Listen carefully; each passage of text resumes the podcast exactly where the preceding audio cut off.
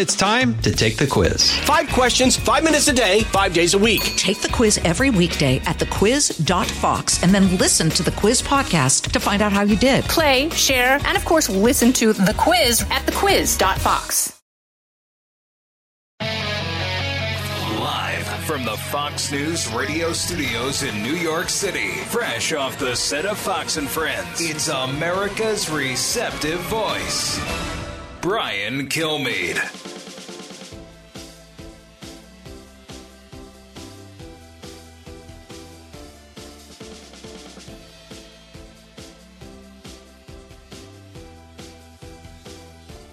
Hey, my name is Joe Kelly, filling in for Brian Kilmeade today, and I'm coming to you from the Florida Freedom Zone.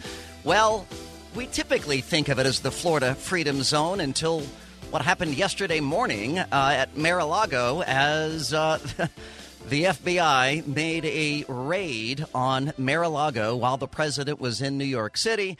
Uh, they were there for, for a number of hours yesterday morning in, the, in a pre dawn, heavily armed raid uh, with federal agents with big guns on their shoulders. Uh, it, it, it, seemed uh, certainly an unnecessary uh, uh, use of power and a show of force. But that, of course, will, will time will tell as to exactly how necessary that was. And I'm afraid that this morning we probably have a lot more questions than answers. Uh, I'm so glad you're joining us here on the Brian Kilmeade Show. Again, my name is Joe Kelly here in the Florida Freedom Zone. If you want to join the show, you can call in at 866 408 7669. That's 866 408 7669. And I want to start the show, and, and I think this really gives a good perspective and this is going to be the million dollar question that everybody is going to have today and perhaps in the days ahead. And Jonathan Turley this morning on Fox and Friends uh, really kind of broke it down for us. Cut three, please. That's a mystery to me. I'm not too sure why, unless they were alleging that they feared that the president would destroy the evidence if he was given notice. But the president wasn't at the residence. This would seem to be an easy issue to issue a subpoena and ask for voluntary disclosure and also access to the site. The access to the home was granted obviously before, two months ago.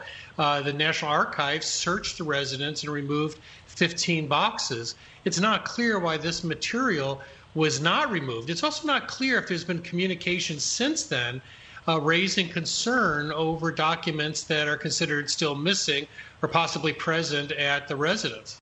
I would certainly think that that for a lot of people, uh, faith in the FBI uh, is diminishing. I know that there's been a diminished faith in the FBI since, oh, I don't know, at least the Russian collusion matter. Uh, but th- some of the some of the faith in the FBI even predates that. You go back to Waco and Ruby Ridge and everything else like that. Uh, joining us here on the Brian Kilmeade Show, I'm going to bring into the fold Adam Goodman. Adam, uh, of course, is a Fox News contributor. Edward R. Murrow Senior Fellow. He is a, a columnist and he is also a great Floridian. Adam, good morning. Thank you for joining us here on the Brian Kilmeade Show. Great to be with you again, Joe. So tell, give us your immediate reaction when when you first heard about the FBI raid at Mar-a-Lago. My first reaction uh, to what you described as a pre-dawn, heavily armed assault on Mar-a-Lago uh, was to think back. I actually thought back to um, to Oliver North when he was brought before the congressional committees um, for Iran Contra, and everyone was saying yeah, this was going to be the end of the president. This was going to be the end of, uh, of the Republican and conservative cause. Uh, what I, my first reaction was, in their attempt to demonize Donald Trump, the FBI may now ensure he'll be lionized. And this is from an FBI, Joe, that not, and you alluded to it a couple of years ago. The McCourtney Institute did a poll that showed that Republicans and independents, both by majorities, did not trust the FBI uh, to be unbiased, uh, to only be there to uphold the law, that they had other agendas, in particular, that they were so unfond of Donald Trump that they were go- kind of finding ways to go after it. That obviously has now been exacerbated in what you have to describe, Joe. It's almost like the president, the former president, was being perp walked in absentia uh, without explanation, uh, with high drama. Uh, and I think a lot of people will be upset about that before they, you know, care at all to learn about any of the reasons behind it. clearly the tactics behind it are not only unprecedented but frightening.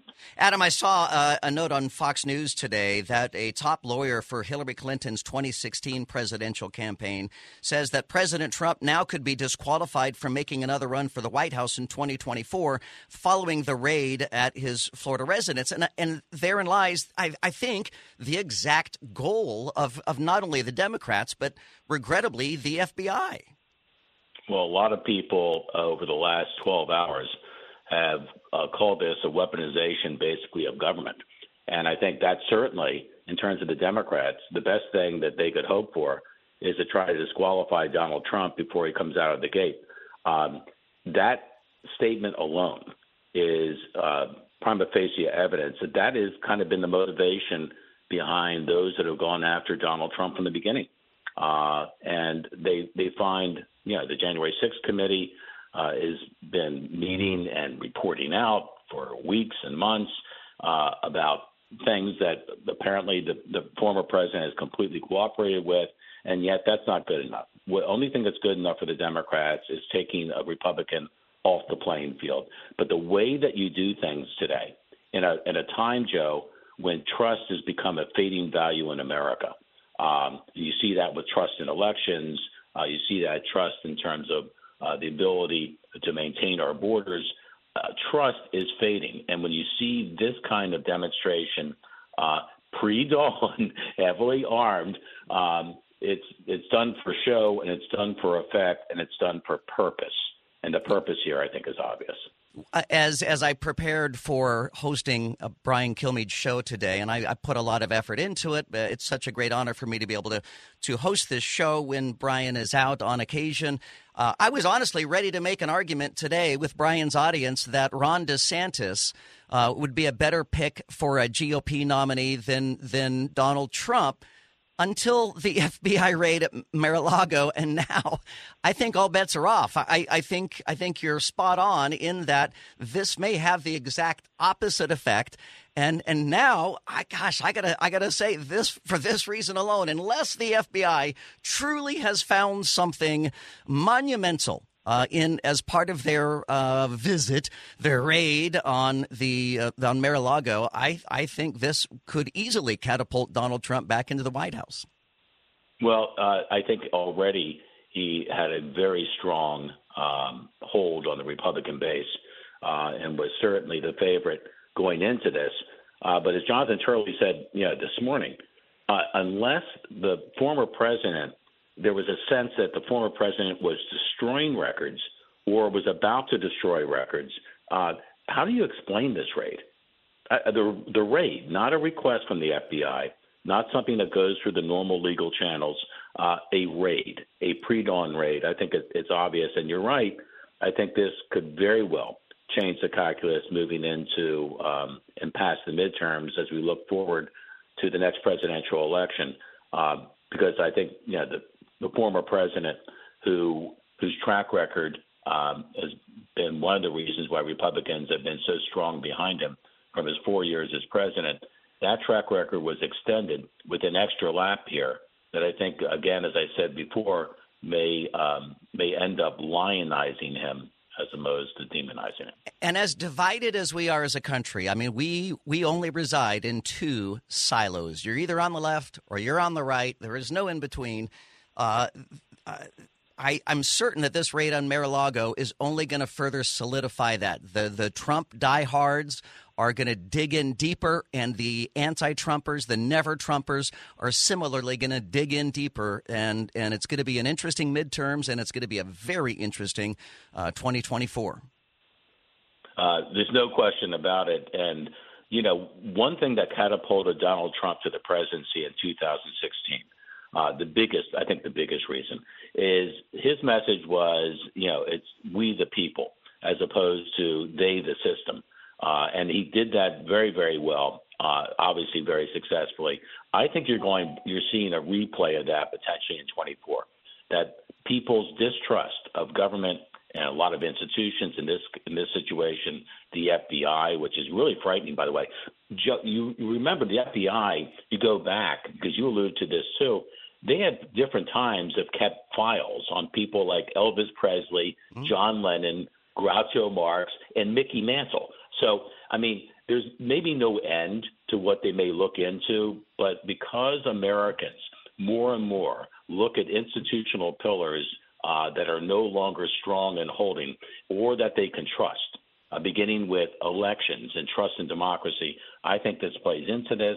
This plays into, I think, the Donald Trump message, and certainly could very well play into the 2024 race for president. And with the forthcoming hiring of 87,000 uh, new IRS agents, uh, I mean, it really feels like it's the government against the people, the government versus the people, not a government of the people. I think that was the biggest thing to come out of what you're alluding to was the bill that was just passed in the U.S. Senate, headed to the House. Um, that one provision, putting billions and billions more into IRS enforcement, uh, that just feeds into this idea that government, uh, for, you know, to try to explain away perhaps its inability to get the big things to happen, is going after what they think are easier, lower hanging fruit, which happens to be the American public.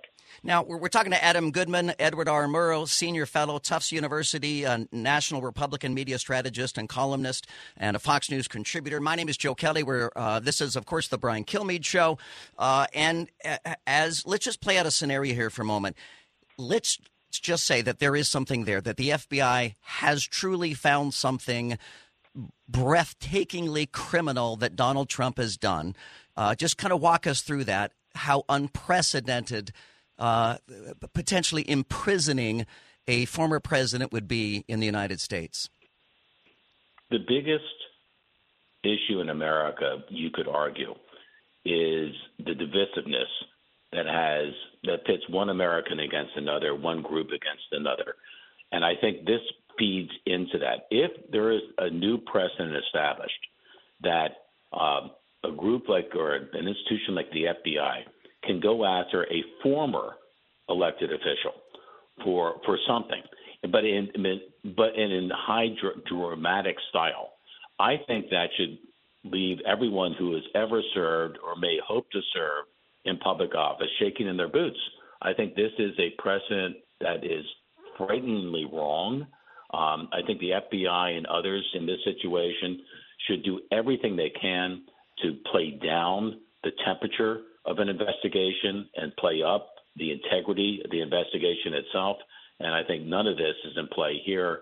I think this is something that uh, is going to be some be fodder for textbook learning moving forward. But all of America, whether you like Donald Trump or not, this has got to frighten you that this is a, a new bridge that's been crossed that maybe we can't uncross. All right, we're talking to Adam Goodman. My name is Joe Kelly. We're going to continue coming up in a moment here. In fact, you guys got to hang on. Wait till you hear the word Nancy Pelosi used just this morning to describe the heavily armed pre dawn raid on Mar a Lago. You're going to hear it coming up next, along with my conversation with uh, Adam Goodman. Stay with us here on The Brian Kilmeade Show. And of course, you can join us at 866 408 7669. Diving deep into today's top stories, it's Brian Kilmeade. From the Fox News Podcasts Network. Stay on top of the latest news and information from Fox News. Listen and download the Fox News Hourly Update on your time. The trending stories you need anytime you want it. Listen and download now by going to foxnewspodcasts.com. Out of the gates and ready to go. Hey, it's Hutton Withrow. Hot Mike is here on the Outkick Network. We've got your afternoon covered with the latest sports discussion, and it's available wherever you find your audio. Daily analysis and news. He is hot. I am Mike. Actually, my name is Chad.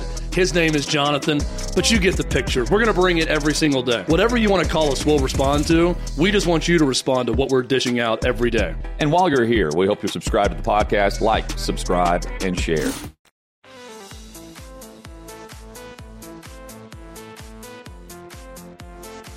The fastest three hours in radio. You're with Brian Kilmeade. I was questioning it because all I saw on my phone was that Donald Trump said that the uh, uh, the visit took place and described it in pretty harsh terms. It would be interesting to find out exactly uh, what the warrant was in order to have what, what the order was to have a search warrant and for what purpose. But again, we can only speculate. Nancy Pelosi this morning on the Today Show. You're listening to the Brian Kilmeade Show. My name is Joe Kelly, and you can join us at 866 408 7669. Uh, it sounded like Nancy Pelosi was really struggling to find the right word there, uh, but to say that the the visit to Mar-a-Lago. I don't know that that was a visit when you got heavily armed. I mean, they had the big guns out. The, the, the and I don't I don't mean that as a as a metaphor. They literally had big guns uh, with them, the dreaded AR-15s and whatnot. Uh, we're talking to Adam Goodman, a Fox News contributor, and Adam. In in the last segment, I had asked you to imagine a scenario under which Donald Trump would have been you know, they would have found something very criminal and he could potentially go to jail. I want to go the other way now. Let's say the FBI comes up with absolutely nothing, no charges are filed from this. This, as you had alluded, uh, catapults Donald Trump back into the White House. Um, uh, uh imagine four years of Donald Trump back in the White House with still this great, great division and animosity. And if the deep state hated him before, they're only going to hate him more now. I, I think the first thing that uh, Donald Trump would do getting back in the White House would be to make sure that there would not be a massive amount of increased funding for the FBI. right? Yeah. I think you could start with that. But it was interesting to hear the remark from uh, Speaker Pelosi. Go back uh, a couple of years, Joe, to the Mueller uh, investigation and then the Mueller hearings. Uh, where Nancy Pelosi went out of her way to essentially indict the president before the first testimony had ever been heard. It was like that was truly guilty before proven any other way but guilty. Uh, her remarks now show maybe some evolution by the speaker. She was very, very guarded. She wanted to make sure that she wasn't going to pile on without knowing any of the facts, knowing that this could boomerang. And if it boomerangs, uh, she would be partly responsible for just that, as she was, I would argue, back in those investigations when um, she made sure that the kangaroo court uh, was going to be just that in pronouncing guilt before the first shred of evidence was ever produced before the American public. And seemingly, at least, if Donald Trump does return to the White House, uh, it, the the GOP should have control of the House. So impeachment, a third impeachment, would would seemingly be off the table. I think we've had a, enough of impeachment. I think what Americans want is a shot in the arm, something positive, something big that can unite the country, that the country can rally around, and return America to doing the kinds of things that uh, people and nations around the world admired. That is what Americans want. And this is also, by the way, Joe, all of this. You put you can say, well, what does all this mean? Well, one thing it means in political terms uh, is it proves once again how the Republican Party, in particular, is no longer the party of big business, but the party of America's working class. That the unwoke are no longer asleep.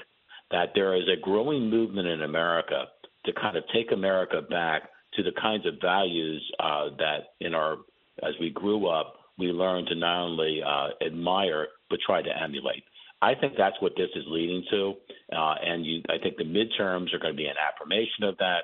Uh, and then, of course, 2024, which feels like light years away, will be here before we know it. We have just a few seconds left here with Adam Goodman, and you mentioned about unifying America, but putting Donald Trump back in the White House would would certainly have the opposite effect. Well, it's it's really you know right now you have a president, President Biden, who is at you know record high disapproval ratings. You've got uh, a midterm that's not going to be a, a change election, but a tsunami, I think, for Democrats. And you have all sorts of changing demographic trends within the electorate, all of which are moving away from the Democratic Party. For instance, Adam, I'm so sorry. I got to stop you there. I'm just flat out out of time. Adam Goodman uh, joining us here on the Brian Kilmeade Show. Thank you, sir, so much. We'll continue with Lieutenant Colonel Allen West straight ahead.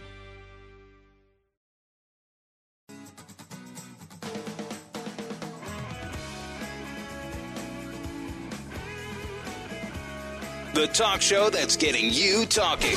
You're with Brian Kilmeade. This gives me confidence that the Justice Department is really pursuing this thoroughly, objectively, uh, and in a non political way. we're all going to remember being together on this night because this is a night where you are going to remember where you were. Obviously, as big as uh, big as stakes as you can have. Perhaps the orange jumpsuit is for is forthcoming. I think the national democratic reaction is hallelujah.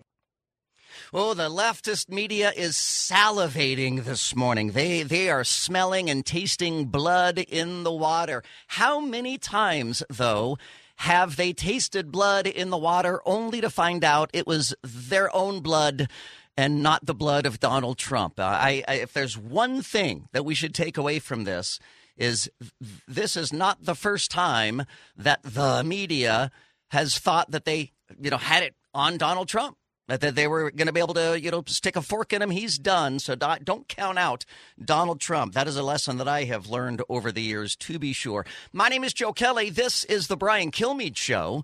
Uh, Brian, of course, taking some uh, well deserved time off. You can join me here at 866 408 7669. I want to welcome into the fold Lieutenant Colonel Allen West, uh, former congressman here in Florida in the Florida Freedom Zone. He, uh, though, is in Texas now, author of the book Hold Texas, Hold the Nation, Victory or Death.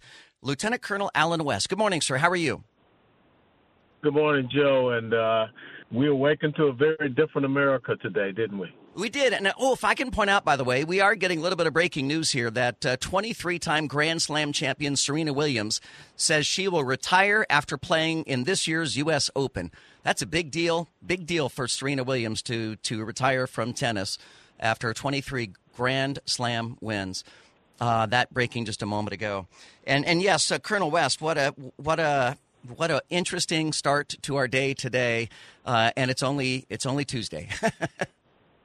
Yeah, it's amazing, and the clips that you played earlier, the the giddiness that is coming from the progressive socialist media, I think that will serve to backfire against them because what this shows is that there is a two-tiered system of justice in the United States of America. When you have a Department of Justice that will do something as unprecedented and, and quite despicable to conduct a raid, uh, pre pre daylight raid against the private residence of a former president, or they will seek to designate parents as domestic terrorists because they don't want to go along with a uh, socialist Marxist indoctrination agenda of their children. Uh, I think that you have uh, done, as Admiral Yamamoto said after the attack of Pearl Harbor, you have truly awakened the sleeping giant. And the first casualty will be Liz Cheney uh, next week in her Wyoming primary. Yeah, I don't think the video from her father uh, is helping her. Uh, in fact, if anything, I think uh, what Dick Cheney said about Donald Trump would further solidify Liz Cheney's loss in Wyoming. Yeah, you're absolutely right. And I think that without a doubt, you're going to see a massive turnout now because when you look at this uh, Inflation Reduction Act and this raid against President Trump's uh, home that just came out, and we're less than 90 days away from the midterm elections, the turnout is going to be overwhelming and it's going to really uh, put the progressive socialists back on their heels.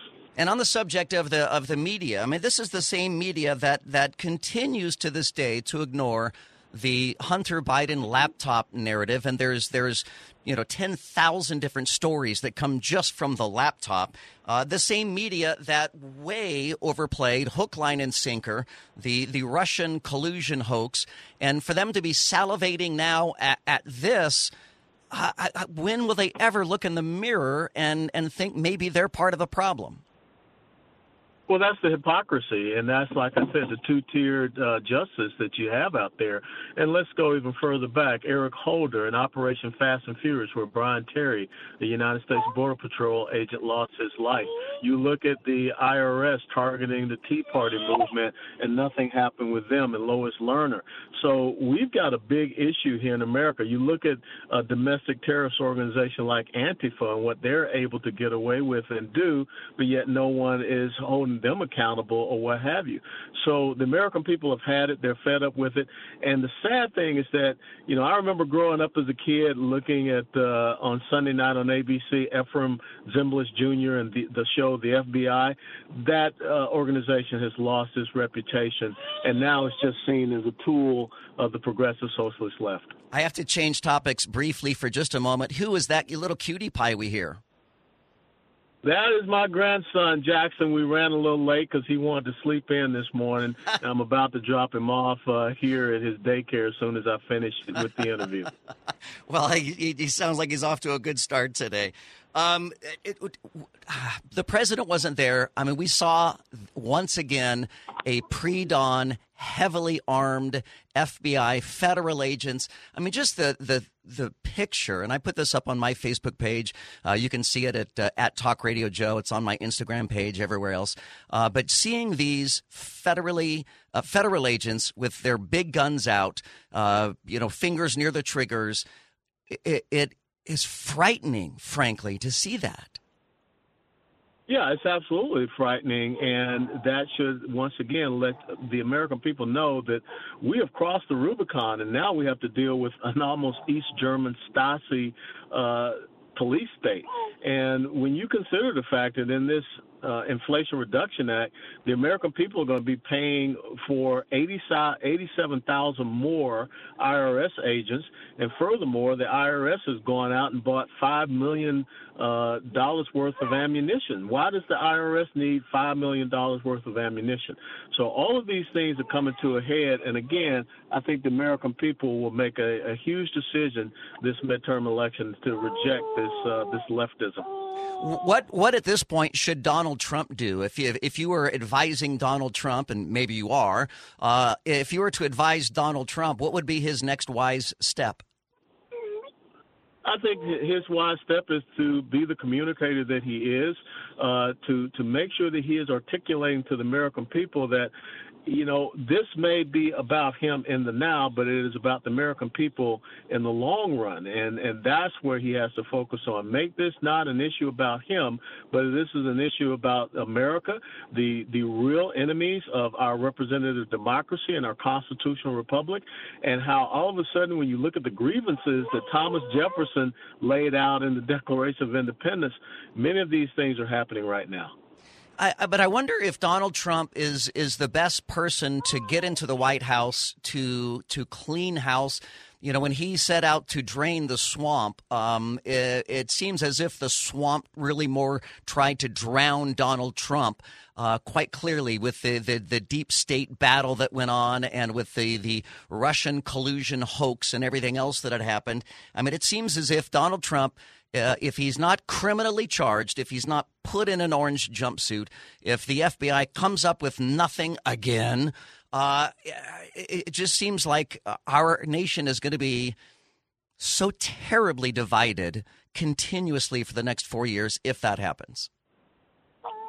Well, the na- excuse me, the nation is divided, and it is not between Republican and Democrat. It's between progressive socialism and constitutional conservatism. It's be, between the understanding that the individual, our rights, our freedoms and liberties, we're sovereign over the institution of government. And I think that the lesson learned for President Trump was that, you know, it's not about having different cabinet uh, heads. You've got to go two, three, maybe four levels deep down into some of these administrations and make sure that we have you know, clean house. Uh, that's something that Barack Obama did when he came in. That's something that Bill Clinton did. And I think Republicans now have to understand that they've got to put on their big boy pants and they got to stand up and fight against this lurch to the left. We're talking to Lieutenant Colonel Allen West here on the Brian Kilmeade Show. My name is Joe Kelly. Our phone number is 866 408 7669. We'll be taking your phone calls coming up in just a minute. Colonel West, I, I want to uh, twitch, switch topics just for a second here uh, and talk about the border. Now, living in Texas, as you are now, and formerly here in Florida, uh, your governor, Abbott, has been sending those buses up to New York City. And I thought it so interesting that Mayor Eric Adams there is now saying that he needs he needs uh, federal help uh, with these illegal immigrants who are uh, making their way to now New York City via bus that's exactly the reason why Governor Abbott is sending them there in the first place, because the federal government isn't doing their job. Well, that's true, and that goes back to, uh, to, a couple of things in the Constitution, Article 4, Section 4, which is the guarantee clause that says that the federal government is supposed to guarantee that every state protect them from invasion. But Article 1, Section 10, Clause 3 gives the state the ability to protect itself from invasion when the federal government does not do its job. I don't agree with, you know, busing illegal immigrants uh, across the United States of America, being it Republican or Democrats, to make a point uh, in either case. I think the most important thing we should be doing, if you're going to put them on buses at taxpayer expense, bus them back across the Rio Grande River and send that message.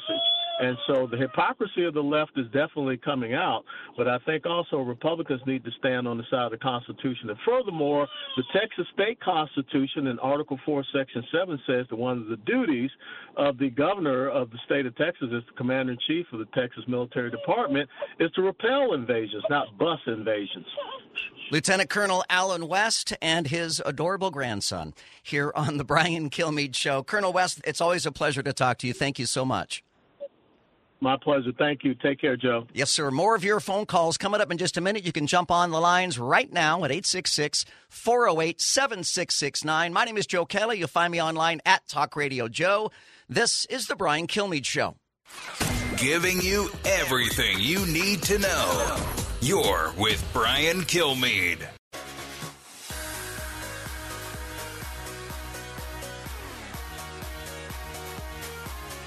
He's so busy, he'll make your head spin. It's Brian Kilmeade. But this is a dramatic escalation for these FBI agents to go and execute a search warrant at the former president's primary residence. I will note, John, that tonight the Justice Department is not commenting when CNN has reached out for this. The Biden White House was also unaware that this was being conducted and say they found out when the rest of us did, which is when the former president confirmed this. You know, and I have no doubt that Joe Biden was unaware of the raid that was taking place at Mar-a-Lago. I don't know that the White House was unaware, uh, but Joe Biden is unaware of a lot of things, uh, like what he had for lunch today and and stuff like that.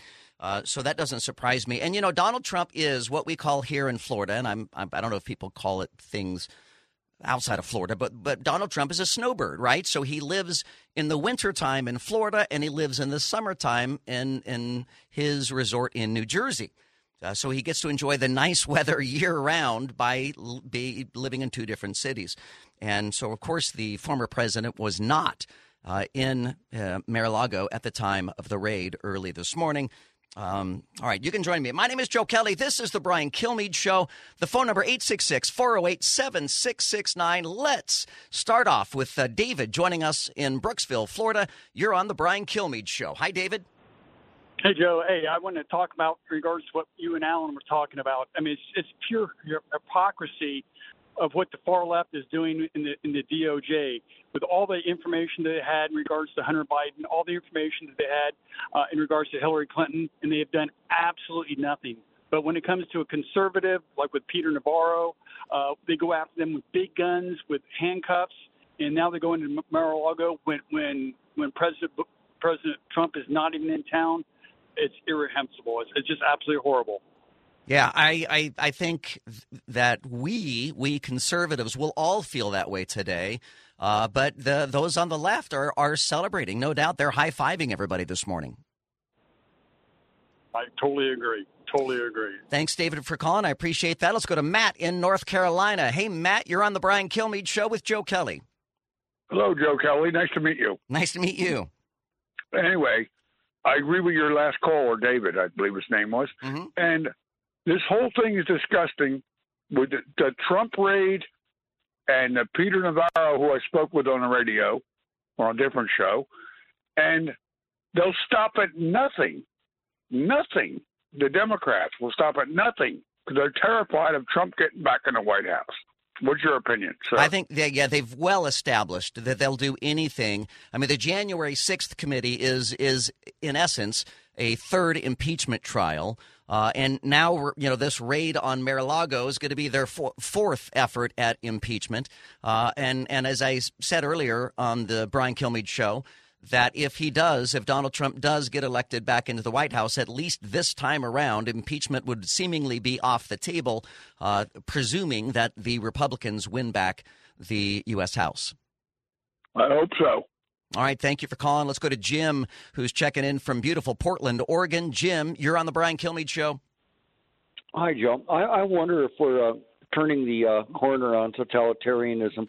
It's pretty explicit, the Fourth Amendment, no unreasonable searches or seizures. And Lavrentiy Beria, who is the head of the Soviet secret police, says, "You show me the man, I'll find you the crime." Hmm.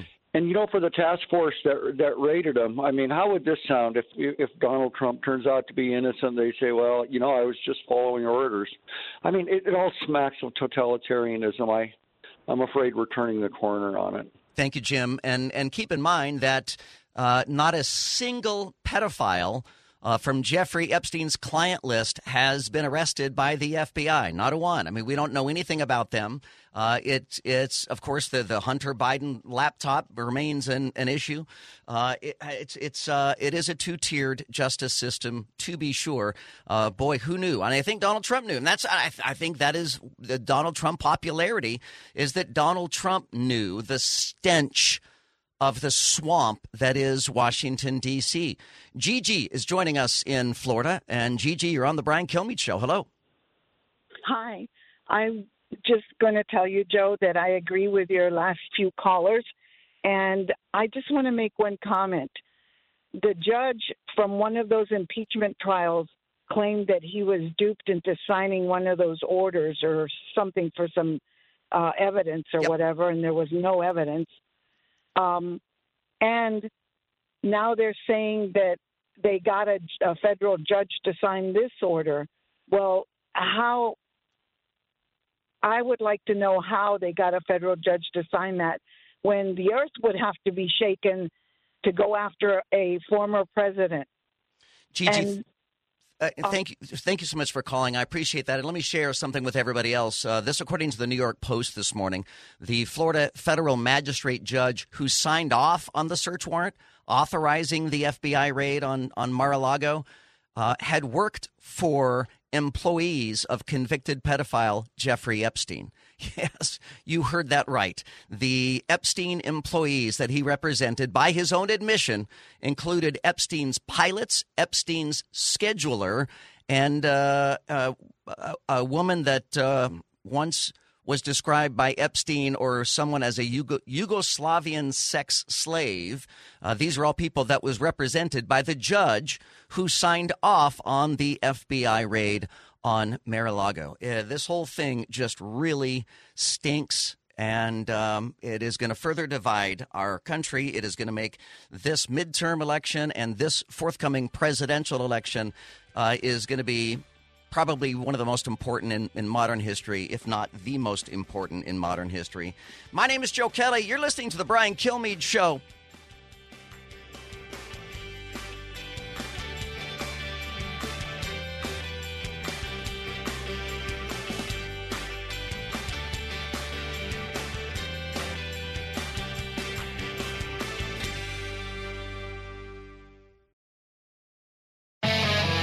The Fox News radio studios in New York City, giving you opinions and facts with a positive approach. It's Brian Kilmeade. So glad you're joining us here on The Brian Kilmeade Show. My name is Joe Kelly. You'll find me online at Talk Radio Joe. And I'm broadcasting here from the Florida Freedom Zone at WDBO in Orlando, where it is an exciting time out here on the Space Coast. I don't know if you know this, but uh, just a little east of Orlando is where Cape Canaveral lies.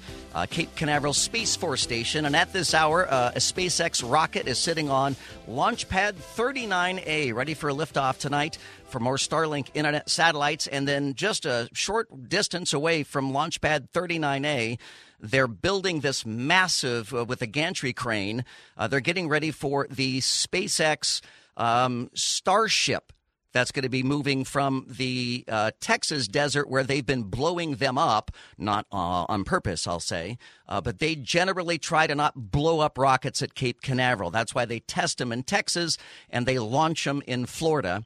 Uh, but they're building this massive uh, launch pad for the star, uh, the the um, Starship. Uh, the SpaceX Starship, which is is eventually going to take well, maybe us to Mars, maybe us to the moon. We'll have to wait and see what uh, Elon Musk has in store for that. My name is Joe Kelly. Again, this is the Brian Kilmeade Show. Uh, and if you're just tuning in, of course, the, the whole nation, nay, the whole world, is talking about the pre dawn heavily armed raid by federal agents at the president's uh, resort down in Palm Beach. And Jonathan Turley was on Fox and Friends this morning with expressing his concerns. What concerns me is that these types of actions can not only divide us, but fuel this age of rage. We've got to have mature voices that are heard and listened to in, in, in, the days to come.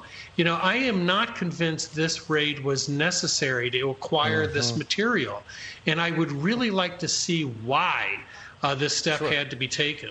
David Nelson joins us here on the Brian Kilmeade Show, Chief Strategist of uh, Belpointe Asset Management. David, hello, welcome.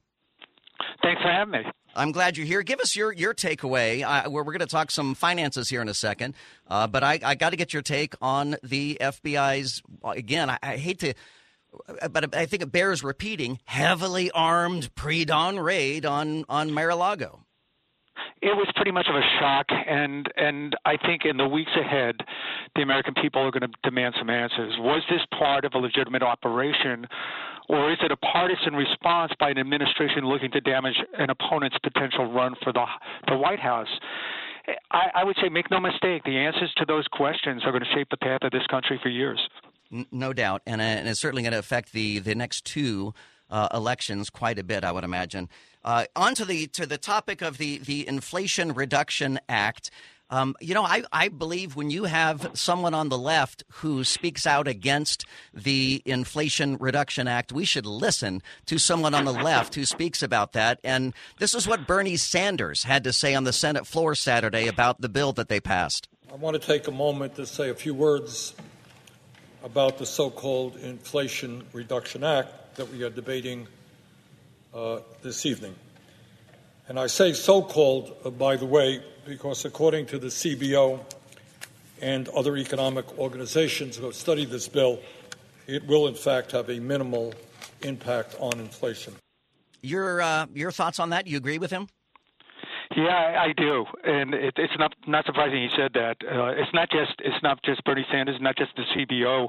Uh, the Wharton School of the University of Pennsylvania did an extensive uh, review of this, and both they and the CBO came to the same conclusion. And here was a key line from their their their, their report: the impact on inflation is statistically indistinguishable from zero.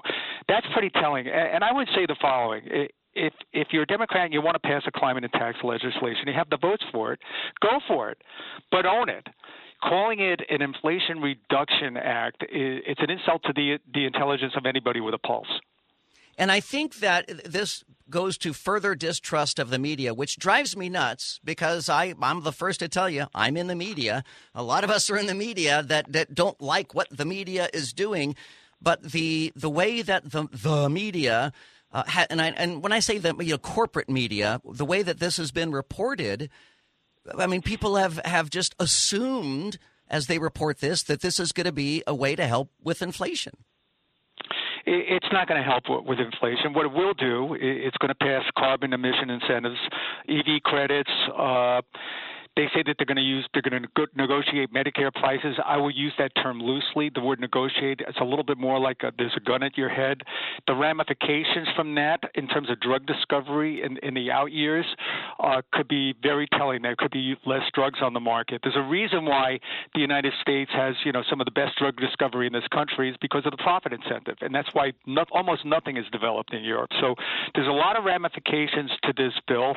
But frankly, if you're a Democrat and you support support these policies and this is what you want to do, then you should own it. I think, you know, for, from, from an energy perspective, we need an all of the above approach. And abandoning fossil fuel is not the answer because these programs right now, they're not ready to scale.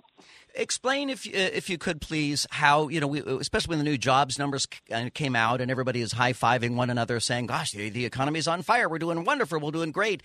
It doesn't feel great it doesn't feel great, you know, for certainly for the, at the consumer level. We we we're waiting for a very important uh, CPI uh, consumer price index uh, coming in tomorrow. Last month, which was a report on the month before, was at 9.1 percent. That was a 40-year high. So we're we're seeing it in the stores. We're seeing it obviously at the pumps. That's come down. The good news is that commodity prices have come down. But what people tend to forget is part of the reason they're coming down in, ter- in terms of oil is because the president, uh, President Biden, has released 180 million barrels of crude from our very strategic, the Strategic Petroleum Reserve. That ends in in October. All right, they can't go below that because we're dangerously low low levels now. So once that goes back online, we could see prices start to edge higher. So, yeah, the jobs numbers currently.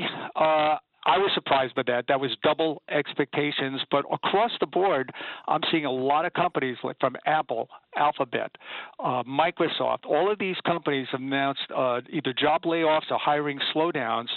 And at the low end, it's a little better, but in, in, in the higher end, a lot of those jobs are going away. Uh, we're talking to David Nelson, Chief Strategist at Belpointe Asset Management, here on the Brian Kilmeade Show. My name is Joe Kelly, and my uh, beautiful wife, Ronnie Sue, and I literally sat down two nights ago to, to look at our budget, and we decided uh, that, that we need to do some, some tightening. We tightened the belt up quite a bit just in preparation for what could be coming in the days ahead. What would your advice be for, for our listeners uh, who, uh, with their household budgets, uh, of ways that they could, uh, you know, set up some protections against some perhaps very bad economic days in our future? Uh, that's a tough one, and it and it's and it's really it's really different for everyone. I, I always tell you know certainly our clients I always tell them to have at least six months to eight months of cash reserves so that if the worst happening you lost your job tomorrow that you you can you can make it through that. I'm not as dark on that. I think I think the United States always manages a way to to repair even when we make mistakes, eventually we start to get the message and we do something about it. Either we do something about it at the polls or we do something about it in our in our in our workforce. So I believe that you know the the the, the, days ahead for the United States are, are, are, going to be bright. We just have to wake up and, and repair some of these some of these mistakes that we've made. We've made some mistakes in the last couple of years.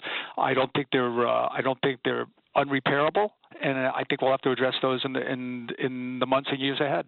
And, and lastly, for you, David, um, when the the president was talking about you know increasing t- uh, to the income taxes for uh, for American citizens, uh, and and we kept hearing under four hundred thousand dollars, you're not going to get taxed. I mean, who is who is facing higher taxes in the days ahead? Well, I'll tell you, so somebody who's not facing higher taxes is hedge fund managers and private equity. That that went away in this bill. Uh, that was supposed to be addressed. It wasn't. Uh, that was something uh, Senator Sinema wanted to get rid of, and everybody got something in, in, in this. The the corporate tax will go up. Uh, you know, minimum uh, 15% on the corporations, on certain corporations. Eventually, that translates down to everybody because it'll it'll find its way through the economy through higher pricing. So, in one way or the other, you can bet we'll all pay a little bit of that. David Nelson, he's the chief strategist at Belpointe Asset Management here on the Brian Kilmeade Show. David, thank you so much. Thanks for having me. You bet. Coming up next, we're going to get right back to your phone calls at 866 408 7669. I know a lot of you want to talk about uh, the raid at Mar a Lago, and we're going to hear your voices coming up next on The Brian Kilmeade Show. Learning something new every day on The Brian Kilmeade Show. Information you want, truth you demand. This is the Brian Kilmeade Show. Well, this is what I was talking about before about how dangerous it is to break the precedent that involves investigating former chief executive going into his house and launching a surprise raid. You would only do that if the crime at stake was so important that it demanded those kinds of extreme measures. Think about past presidents. The FBI didn't bust into the White House to get the Watergate tapes. President Nixon's lawyers turned them over. The FBI didn't bust into the White House to get the navy blue dress from Bill Clinton. They handed that over. This is such an astounding step that it should only be done for something truly important. That is John uh, Yoo. He is uh, was on Fox News at night. He is a, a, deputy, former deputy assistant attorney general here on the Brian Kilmeade Show. I'm so glad you're joining us. My name is Joe Kelly, in for BK today, and you can join us at 866 408 7669. Coming to you from the Florida Freedom Zone in Orlando uh, at our home here at WDBO. 866 408 7669. Let's go to Paul, who's joining us in Akron, Ohio. Hey, Paul, you're on the Brian Kilmeade Show. Good morning, Joe. How are you today? Great. I'm glad you asked. How are you? Oh, I am great. Thank you. Hey, I just got a point to make. Um, the whole Hunter Biden laptop thing, I really don't believe he's going to be prosecuted at all because his father you know, President Biden is going to pardon him before he leaves office, whether if that's the 25th Amendment or at the end of his term. Yeah, I, I, I could, and that, and that is that is his right as a president. That is his right to pardon his son uh, if he chooses to do so. Um, uh, and you may well be right about that. I mean, only time will tell, right? Yes, very true. Paul, thanks for calling. And and this you got to keep in mind that the, that that the same FBI. I mean, we could go down a laundry list of things that the FBI has been deficient about, uh, including, and I think one of the most egregious um, uh, uh, acts by an FBI attorney was admitting that they doctored a document to get a wiretap uh, with a Trump associate, Carter Page, and the DOJ didn't hold anybody accountable or even apologize to Carter Page. I mean, it's it's just crazy to think that the FBI is is running roughshod the way that they have been. Glenda joins us uh, from Jacksonville. She's tuning into WOKV. Glenda, you are on the Brian Kilmeade Show with Joe Kelly. Hi. Hi, Joe. How are you? Thank you. I'm good. I just wanted to answer the question you've been asking all morning. That question is uh, if we put Trump in, will that make the country more divisive? And my answer is to you because they'll come after him. But my, my question is to you do you not know that no matter who we put in there, they're going to come after? And Trump has proven he'll stand up to them. And the rest of them that ran haven't. Prime example, Ted Cruz, who, by the way, was my guy in the primary, I'm ashamed to say. When he was faced with January 6th, he folded and he called us all terrorists, and I have not forgotten that and Trump will stand up to him. And he's been vetted. They can't check out anything else. I mean, what else are they going to come after him? Well, if we're going to talk about Trump versus somebody else, I, I think my biggest concern about Trump uh, is that that Donald, that that Joe Biden.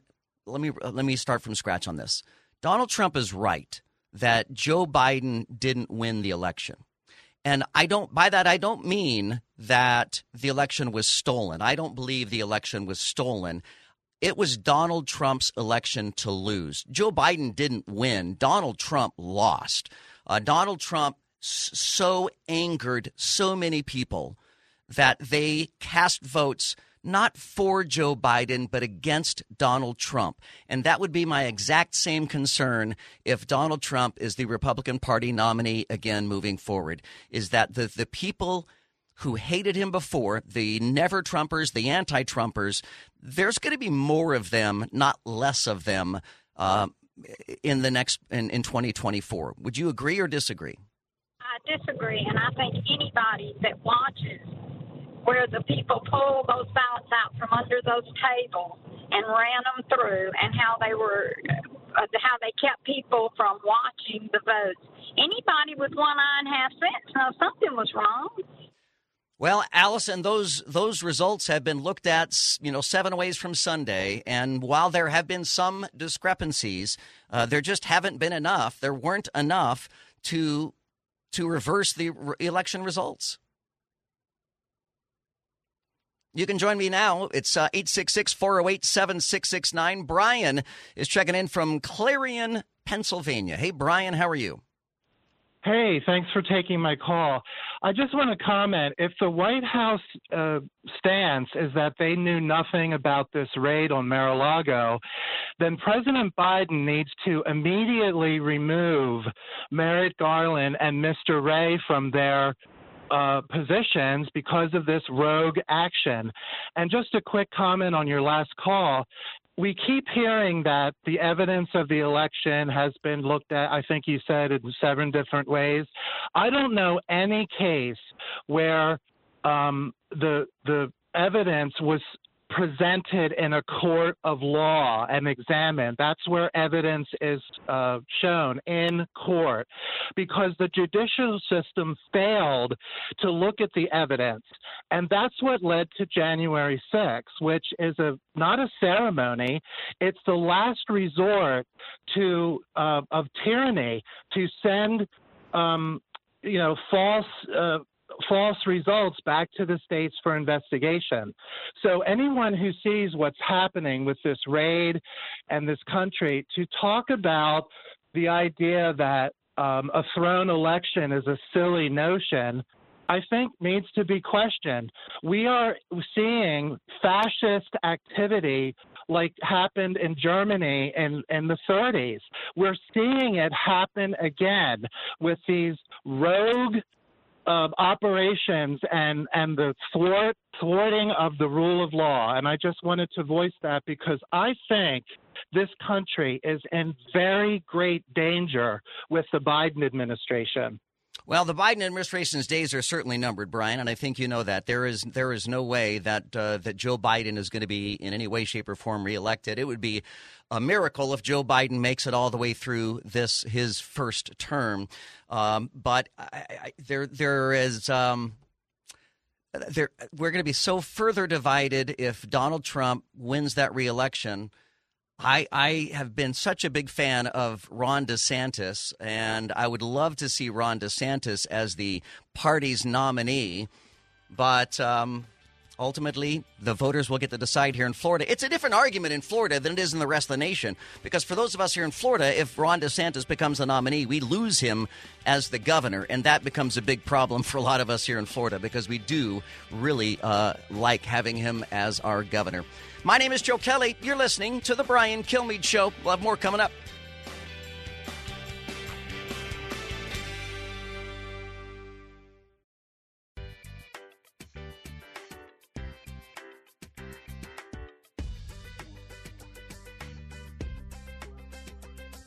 From his mouth to, to your ears, it's Brian Kilmeade. This is a an act that is not heavily enforced. It certainly has not historically been criminally enforced. In fact, some of the most egregious cases were handled rather lightly. Uh, Sandy Berger being an example, he actually stuffed documents in his socks mm-hmm. and snuck them out of a secure location, right. leaving them at a spot to be retrieved later. He received no jail time and just pled guilty to a misdemeanor. He wasn't even forced to lose his security clearance permanently. It was just a three year suspension. So, this is a, an act that is not known for robust criminal uh, enforcement. So, that does raise these questions as to this all hands on deck raid that occurred. Heavily armed agents and a pre dawn raid at Mar-a-Lago in Palm Beach, uh, just a little south of where I am right now in Orlando, Florida. Welcome to the Brian Kilmeade Show. Uh, you can join us at 866 408 7669. My name is Joe Kelly. You'll find me online at Talk Radio Joe. I'm uh, very pleased to be able to welcome onto the show uh, this morning Senator Dr. Roger Marshall, Republican from Kansas. Senator, good morning. Joe, good morning. What an incredible night. We've got an incredible show to talk about today. Yeah, so g- give us your when when you first. I mean, as a member of the United States Senate, that had to have really grabbed your attention to find out that the FBI uh, conducted a pre-dawn raid at the at the residence of a former president. Yeah, Joe, it's the old shock and awe show by by Joe Biden. I can tell you, my phone immediately blew up with my friends and family, childhood friends, people that I love and trust and they said, "My gosh, why is the law not being applied equally under this administration?" It was as if Lady Justice had taken off her blindfold. Uh, a sad day for America. I mean, I was getting texts from from very reasonable people saying, "Has the FBI turned into the Gestapo?" Um, so uh, this is the swamp that that President Trump talked about when he took over. Uh, I didn't know what the swamp was till I got here five, six years ago, and, and this swamp is deep. It appears the FBI is part of it. Last thing I would say is this I grew up, my dad was a police officer uh, we respected law and order. We respected the FBI. The FBI is one of the most respected organizations in the world, and today there's minimal respect for the FBI. Uh, it's it's it's a sad day for America. That's all I can say. Senator Marshall, I, I recall when I was a when, when, I was a kid, when I was a high schooler, when I started in college, and of course, you know the old adage: if you're not a liberal when you're you know under 25, you you have no heart. If you're not a conservative when you're over 25, you have no brain. And, and I remember thinking, gosh. It, when I hear about a government study or a government research, I'm like, well, of course the government's right. Why would the government lie?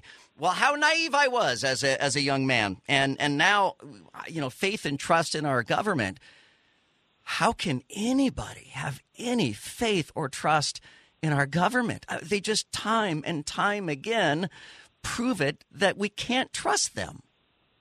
Yeah, yeah, Joe. I, you know, I've spent some time thinking about this, and I, I think when I was brought up, uh, that culture drove politics. That politics reflected culture, but the people in power now, the Democrat Party, believes politics should drive culture, just the opposite of, of the way you and I were raised. Um, you know, the best advice Bob Dole gave me was to always go back to the people of Kansas. They would give me the answer.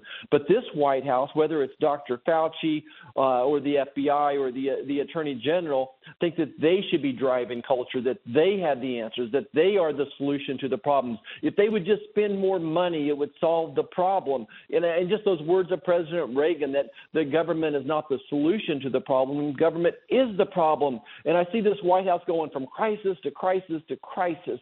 And each time they make a bad decision, that, that decision is compounded into to four or 16 more new problems that they've created. So it's a frustrating time for Americans, for Kansans, and certainly to be a United States conservative senator. Well, and as part of that frustration, I mean, I think I think all Americans really want to love and be proud of America but it, it's getting harder every day to love and be proud of America because of the people who are mucking it up. Yeah, I go back to uh, President uh, Obama's apology tour, uh, apologizing to the wor- world for the errors and sins of America. And then that kind of lesson that, again, this is politics driving culture, and that, that continued era of apology under Joe Biden as well. Um, so our our children are confused. They don't know who to believe, what to believe. Look, we've had challenges. Our, you know, I'm not proud of Vietnam, what happened there, um, but but we've always remained true to the flag, true to the Constitution, um, and I, I I almost think it's part of this self worship. When it, when you think that, that America is all about you, that you're the reason that drives it, it's uh, it's very sinful, it's prideful. Um, it really is a different style of leadership, lack of leadership, really. We're talking to Senator Roger Marshall, Republican from Kansas on the Brian Kilmeade Show. My name is Joe Kelly. Our phone number 866-408-7669. How, uh, with the, the recently passed uh, Inflation Act, how is that going to affect Kansas? Well, you know, first of all, it's going to uh, drive up prices. Uh, the, the policies in here are going to increase corporate taxes. Those will be passed on to hardworking Americans. There's new taxes, uh, new ways of doing your taxes that are going to hurt the oil and gas industry. And that's the number one concern back home, right, is the price of gas and groceries. So it's definitely going to increase uh, the, the price of those. Um, it's going to kill jobs. I think the corporations will have less monies left to reinvest, to hire people, to give people raises. That's going to slow down the economy. That's going to decrease the supply of products. This law disproportionately impacts manufacturing. So that's going to, I, I think of, of uh, Wichita, Kansas, the king of aerospace, the world leader in aerospace uh, industry. I think of some of the agriculture manufacturers that we have as well. We have an F 150 plant uh, in the Kansas City metro area. All those uh, it's going to drive up the cost of doing business, and those are going to be passed on to Kansans. And of course, what everyone is talking about is the IRS 87,000 new agents, doubling the size of the IRS. We were wondering why the IRS was accumulating weapons and ammunition, and, and now we know why. Yeah, boy, that is uh, very disconcerting to think that they're they're stockpiling weapons and ammunition at the IRS. Yeah, Joe, and I think again we kind of connect this FBI raid uh, yesterday with the IRS, and is the IRS going to look more like the FBI uh, than what we thought it would be? And and here's the challenge: when you have that many federal agents out there trying to justify their job, who are they going to be going after? They're going to be going after small businesses, which are responsible for half of the jobs, over half of the jobs in America, and they're going to be go after middle middle Amer- middle income Americans as well a, person that's maybe making eighty, one hundred twenty thousand dollars a year, they'll be going after them. And I'm going to tell you that you're going to spend two to five thousand dollars defending that audit. Even if you've done everything perfect and you win the audit, you're going to spend money on accounting and legal fees. Small companies are going to spend twenty, twenty-five thousand dollars as as well. Uh, it couldn't be more frustrating. Here's the last point I'll make about this. We're going to take 87,000 people out of a productive job in the real world, adding to GDP. We're going to move them over to the federal government and, and actually decrease GDP. This is not the time to be taking people out of the real workforce and giving them an artificial job in the federal government. Senator Marshall, I saw a, a, tweet yesterday, somebody on the left saying, hey, look, if you're paying your taxes, then you've got nothing to worry about with the IRS hiring 87,000 new agents and stockpiling guns and ammunition. But the, the troubling part about that is, is I always think that I have properly prepared my taxes and have submitted it properly and I've paid the portion that I owe and – and yet there's always a nagging feeling in the back of my mind that somehow, some way, maybe I've put the wrong dollar figure in the wrong category. Our, our tax code and the system by which Americans pay their federal income taxes is so ungodly complicated. Um, how can we not be afraid of 87,000 new agents that are heavily armed? Yeah, Joe, I think that tweet is also a person that's never ran a business, never signed the back of a paycheck.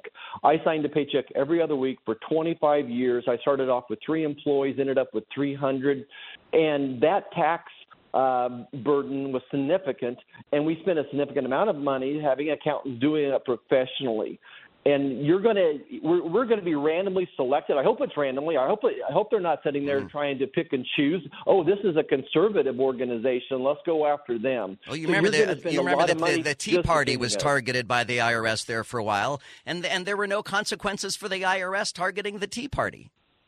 Yep, that's the swamp. That's Lady Justice taking her blindfold off again. This is why Americans don't trust the federal government. Even if you're not a Tea Party person, you know you're worried about who's next. Who are they coming after next? Um, so that's you know what you know what if you're a nonprofit but you support uh, the sanctity of life? Are they going to come after their tax return? Oh yeah, this this will even if you do everything perfectly, this is a problem. Eighty-seven thousand new IRS agents armed and dangerous. Senator Marshall, I know that you have recently introduced a resolution to declare the crisis at the southern border an invasion. Uh, if, and, and that's a big if, if that were to be able to get passed and, and signed by the president, which is, you know, that's, that's the big if, right? Uh, right. Um, what, what, would, what would that do? Let's, let's imagine a scenario under which that is wildly popular in the Senate and is passed and signed by the president. How could that change the border? Well, Joe, I think it would allow the, the governors, especially the, the border state governors, and of course, every state is now a border state like Kansas is. It would empower them to push back on, on this situation. Think about this. Every month, we have approximately 200,000 people cross our border illegally. Right now in Ukraine, there's less than 200,000 Russian troops in Ukraine. So that we call that an invasion. This particular invasion, they're not necessarily carrying weapons, though some of them are. They're, you know, instead they're killing our youth with fentanyl. Every day in Kansas, somebody dying from a fentanyl poisoning across America. 250 people dying every day. That's the invasion that I'm talking about. Uh, if Joe Biden won't do his job, and he is, he's derelict in his job. DHS is derelict in their job. Then let's empower the governors to whether it's using the National Guard by whatever means necessary. Let's give them the power to defend their borders and to repel this invasion. We're talking to Senator slash Doctor Roger Marshall, Republican from Kansas. I'm Joe Kelly. This is the Brian Kilmeade Show. And if I can tell you that uh, my when when we early on in the marriage uh, we were talking about kids, and I and I said, you know, I really want to name one of our if we have a son, I want to name our son Senator. Uh, that way, that anytime you know he calls to make a dinner reservation or something like that, it's like, yes, a table for Senator Kelly, please. Uh, and, you know, that's his name, not his title. And then I thought the other child should be named Doctor. You have both titles, Senator and Doctor. I bet you can get a table reservation anytime you want. Joe, I, I I don't struggle as much with that as I used to. I, I got to admit, I would much rather go to the carriage crossing in uh, outside of Hutchinson, Kansas, and have some chicken fried steak and mashed potatoes where you don't need a reservation than any of the fancy restaurants in D.C. But um, I, I do all when, it, when it's our anniversary, that type of thing. I do appreciate uh, usually being able to get a reservation. I wasn't hungry until you just mentioned that, and and I've still got a couple of hours before I can eat. So thank you, Senator Doctor, uh, Senator and Doctor Roger Marshall, Republican from Kansas, here on the Brian Kilmeade Show. Senator, it's a pleasure to talk to you. Thank you so much. Thanks, Joe. Thanks for giving uh, conservatives with traditional Kansas values, American values, a chance to get on the airways. Have a great week. Absolutely. Love it. You can join us now here on the Brian Kilmeade Show. That number, 866 408 7669. You can get more details at briankilmeadshow.com. I'm Joe Kelly. This is the Brian Kilmeade Show. Newsmakers and newsbreakers. Hear it first on the Brian Kilmeade Show.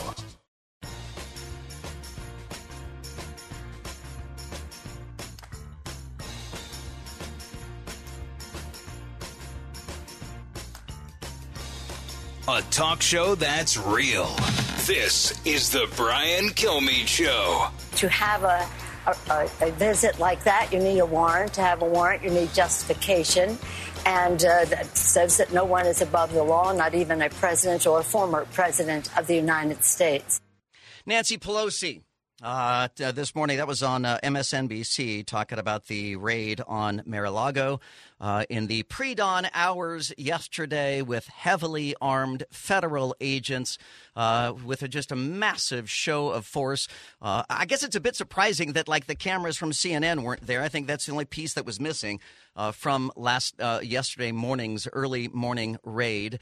Uh, we've also got some comments here from what we call the the open mic. Well, I used to be Democrat, but I'm a little bit ashamed to be one now. Mm, yeah, all right. I hope that Trump anticipated this day, and when the FBI opens up those boxes, a bunch of jokers pop up.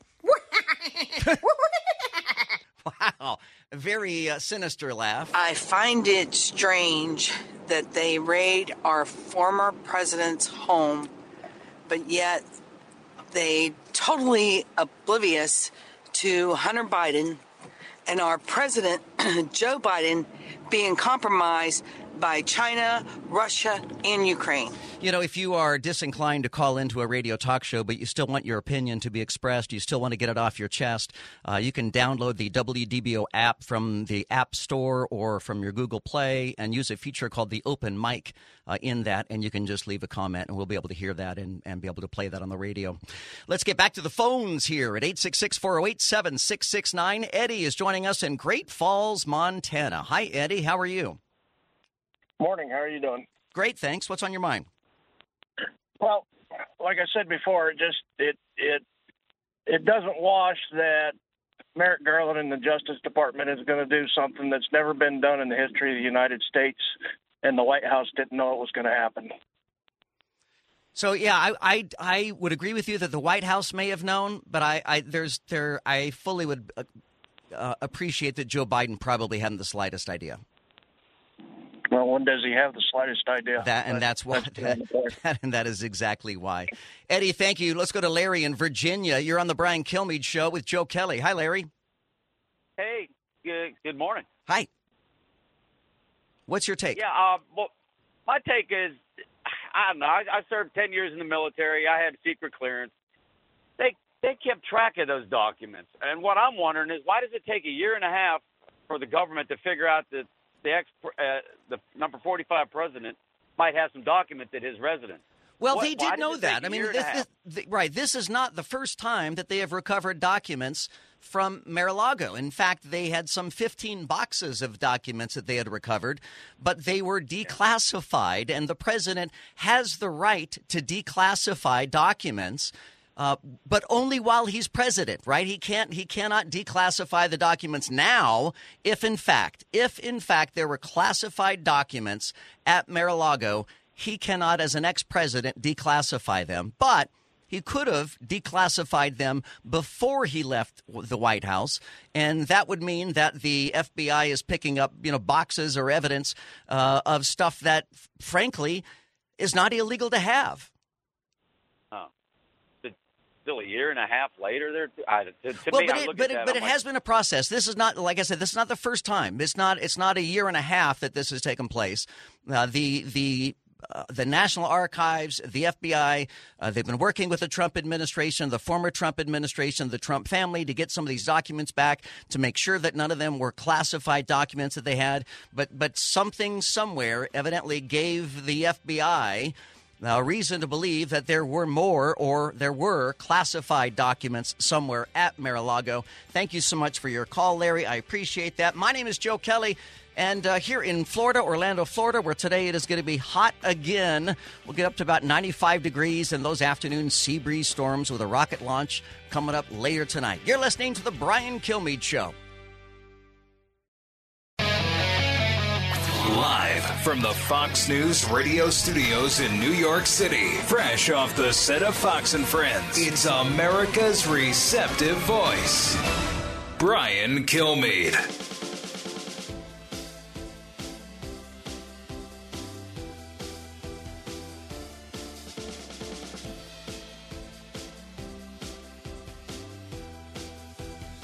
It is indeed the Brian Kilmeade Show, but Brian is enjoying a couple of days off, which he has certainly deserved. And I bet he would love to be here this morning to talk about the raid that took place at Mar-a-Lago early yesterday morning. Pre, it's the proverbial pre-dawn, heavily armed federal agents uh, converging upon Mar-a-Lago. My name is Joe Kelly, and I am uh, broadcasting from the Florida Freedom Zone here at WDBO in Orlando, where at the moment it's sunny and gorgeous, but we'll have some afternoon sea breeze storms later today, and then a rocket launch tonight. I don't know if you guys know this, but from from right here in Orlando, uh, from say the Magic Kingdom, uh, you can see the rocket launches from the Space Coast, uh, assuming it's a clear day. But it's a lot of fun to watch, and with the tempo of launches that they've had lately at the Space Coast, honestly, after the shuttle program was retired, uh, a lot of us thought that those the the, the, the heydays, the good days of space exploration and, and launches were going to be over. In fact, there were massive job losses out there on the Space Coast, but it is so thriving today. It's really exciting to see all of the launches, including the upcoming Artemis launch, which is going to take eventually uh, humans back to the moon. So, welcome back to 1969. We're going to the moon, my friends. All right, you can join us here on the Brian Kilmeade Show at 866 408 7669. But first, I want to turn to our guest, uh, Harry Kazianis. And Harry is the president of the Rogue States Project. It's a foreign policy think tank. Harry, welcome to the Brian Kilmeade Show. Hey, Joe. Good to be with you. I'm glad you're joining us. And I always thought I had the coolest handle at Talk Radio Joe, but yours being at Grecian Formula, I think that's cooler. Thank you. And and with a name like Kazianis, that's that's perfect, isn't it? I, I hope so. It's that Greek name and merged the Greek with the graying hair, my friend. It just worked out well. All right.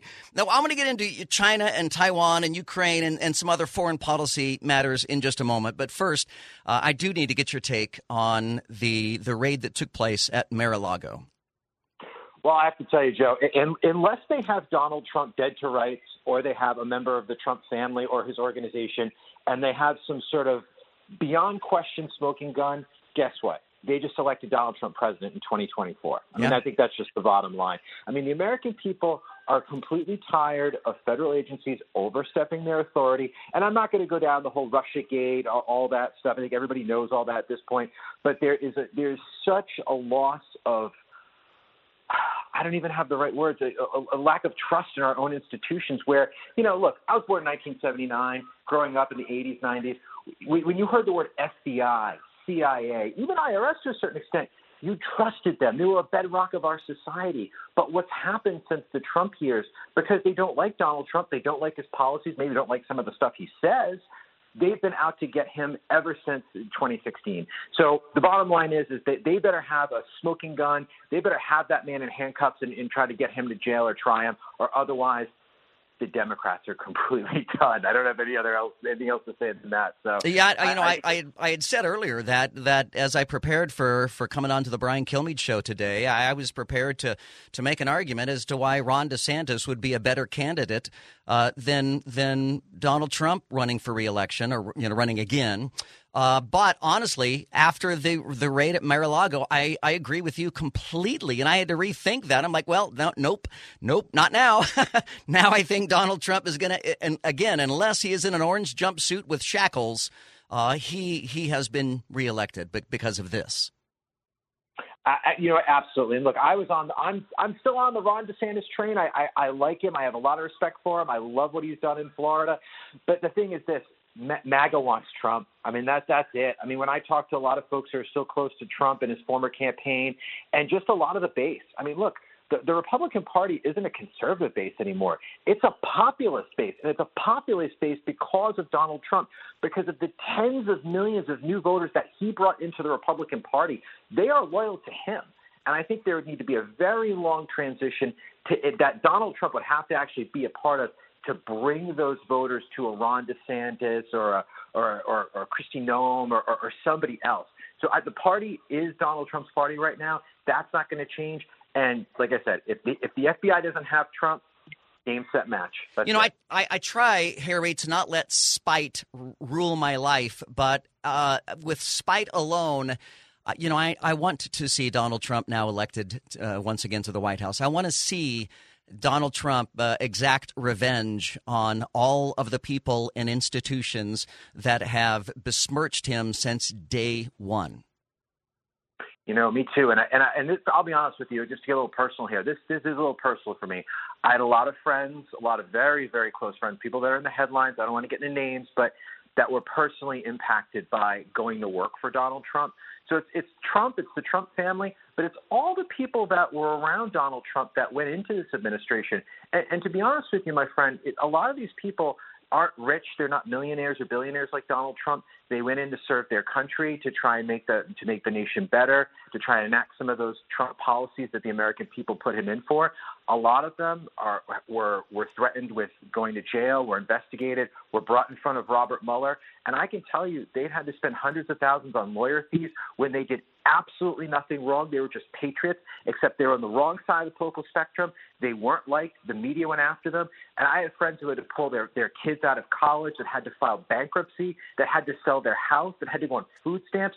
So this, this vendetta against Trump, I think the American people need to understand it. It goes far more than Trump. It goes to, to the, the mid level, you know, bureaucrats who have to run the government that Donald Trump put in key positions that were slaughtered because of this. So, you know what? I, I, it's personal for me, to be honest with you. It certainly sounds like it. Harry Kazianis is our guest right now. He's the president of the Rogue States Project, a foreign policy think tank. And I read this morning that Apple. Uh, now says that they're going to no longer say that their products are made in Taiwan and they're going to be made in China uh, even though they're made in Taiwan. Uh, uh your take on that? it's the fear of the Chinese Communist Party and, and the and the amount of power that the Chinese have over all of our lives. I mean, I am literally on an iPhone right now, to be honest, talking yeah. with you. So, so that's that's how personal it really gets. But look, the bottom line is is that you know, let, go back to Trump for a second. Trump said something that was very difficult for the American people. I don't think didn't want to really sort of understand it, and the, the fat cats on Wall Street didn't want to get it, is that the United States economy is addicted to cheap Chinese goods, cheap Chinese manufacturing, and the $700 billion bilateral relationship we have with Beijing. Look, we all love going to Walmart and getting our cheap goods, our cheap groceries, our cheap plastic products, cleaning supplies. But at some point, just like we saw over the last few days with this almost war over Taiwan, how much of a price are we really willing to pay for that? And how many millions of Americans would love to go back to work in, in somewhat stable or even pretty stable factory jobs?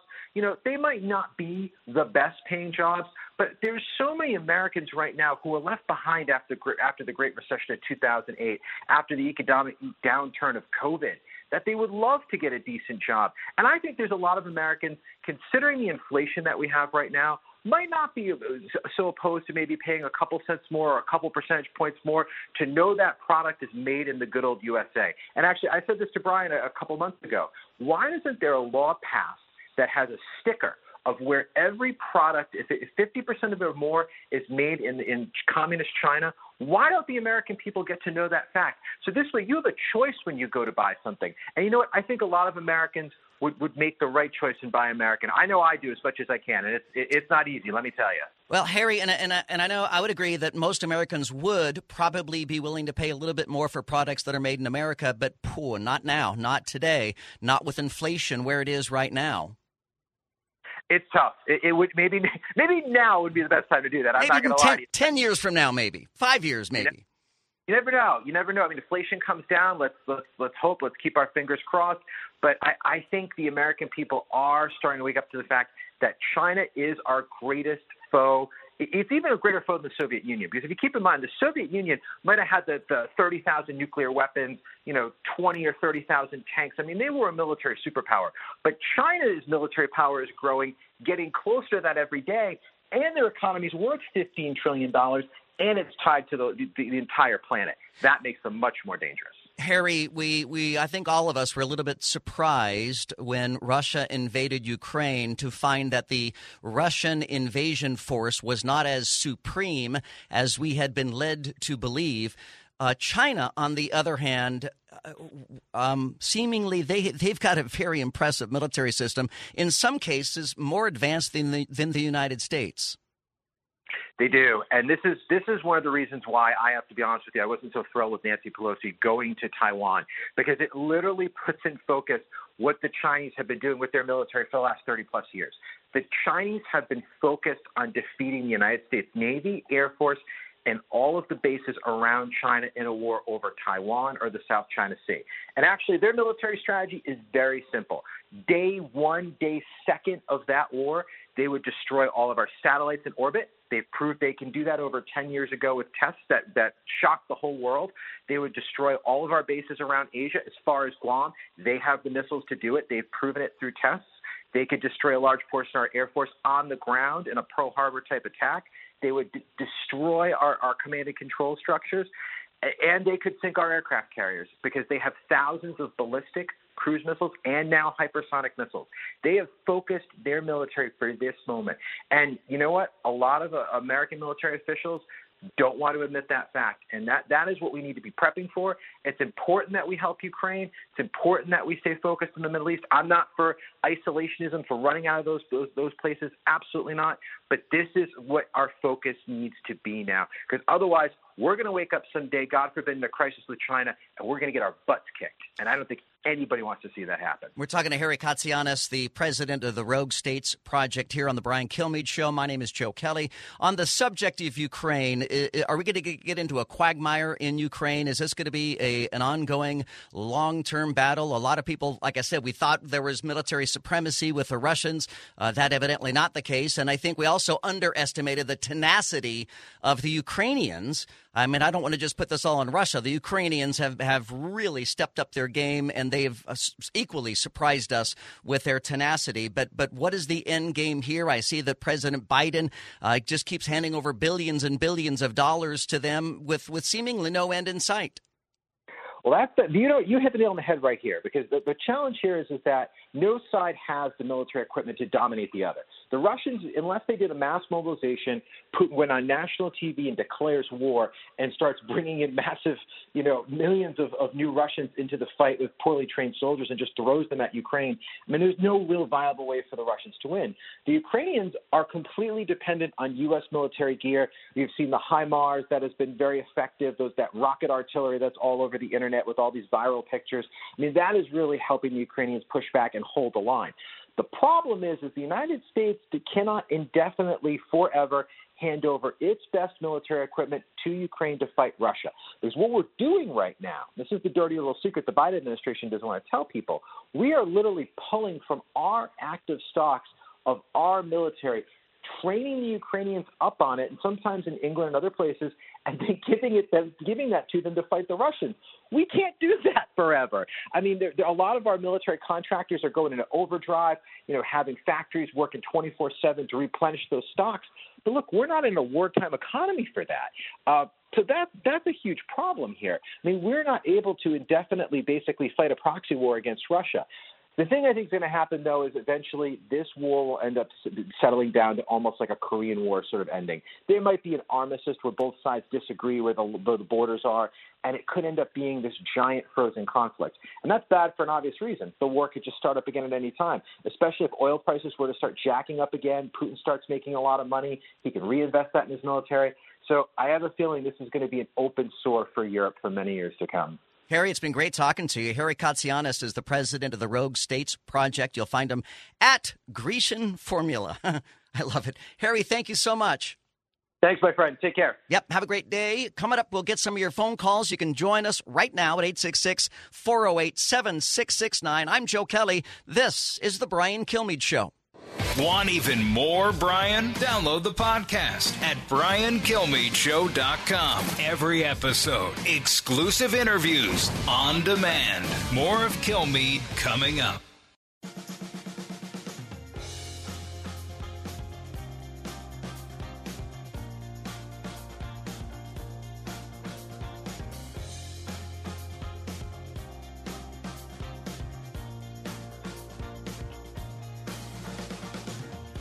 A radio show like no other. It's Brian Kilmeade.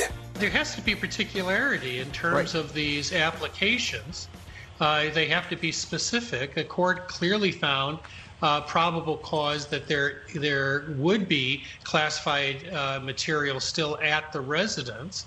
Uh, so that much we can assume. There is a law that allows for punishment up to three years for concealing or retaining these types of documents. But that is a specific intent crime. Uh, it's not a negligent standard. You have to show that, in this case, President Trump or some other individual specifically intended to withhold such material. We just don't know what the evidence is at this point, but those are going to be part of the questions being asked uh, as we go forward. That is Jonathan Turley from Fox and Friends this morning on the FBI search at Mar-a-Lago uh, down in Palm Beach, uh, just a little south, a little. That's a three-hour drive or so from Orlando, where I am at WDBO. My name is Joe Kelly, and I'm filling in for Brian Kilmeade today. You can join us at 866-408-7669. We've saved the rest of the hour for you uh, so that you can talk on the radio and tell us your thoughts. You, you can vent. You can uh, help us come up with good ideas for where to go from, from here uh, or whatever else is on your mind. So hit us up right now at 866-408-7669 as we're here in the Florida Freedom Zone. Let's uh, start out with a call from Florida, uh, listening to WOKV in Jacksonville, uh, just north of here. Len is on the Brian Kilmeade Show. Hi, Len. Hey, Joe. It's been a pleasure listening to you today, my friend. Thank you.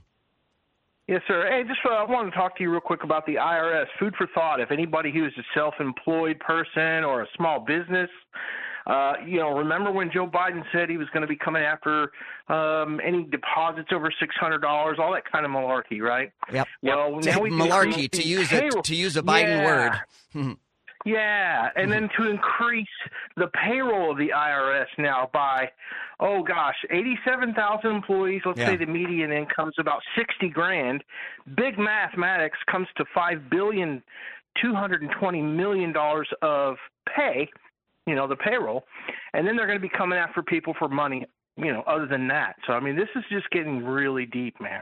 Yeah, just just to justify the 87,000 IRS agents, I mean, they're going to have to prove their worth, right? I mean, they're going to have to be able to to to at the very least one would think. I mean, I know that in in the regular business world, I mean, if you hire excuse me, a whole lot of people, if those people don't produce, if they don't prove their value, their worth, then they're gone. So these 87,000 new IRS agents are going to have to find enough money out there to justify their hiring. Yeah, and they're going to be armed, right? Uh, well, that's I mean they're they're not buying guns and ammo for nothing. Clearly there is something afoot. Uh, if they're they're loading up, they're stockpiling, they're they're building an armory of guns and ammunition. Uh, having armed federal IRS agents does not sound like the America that I love, and probably not the one that you love as well. My name is Joe Kelly. This is the Brian Kilmeade Show. More of your phone calls coming up straight ahead. Stay with us. That's a lot of malarkey.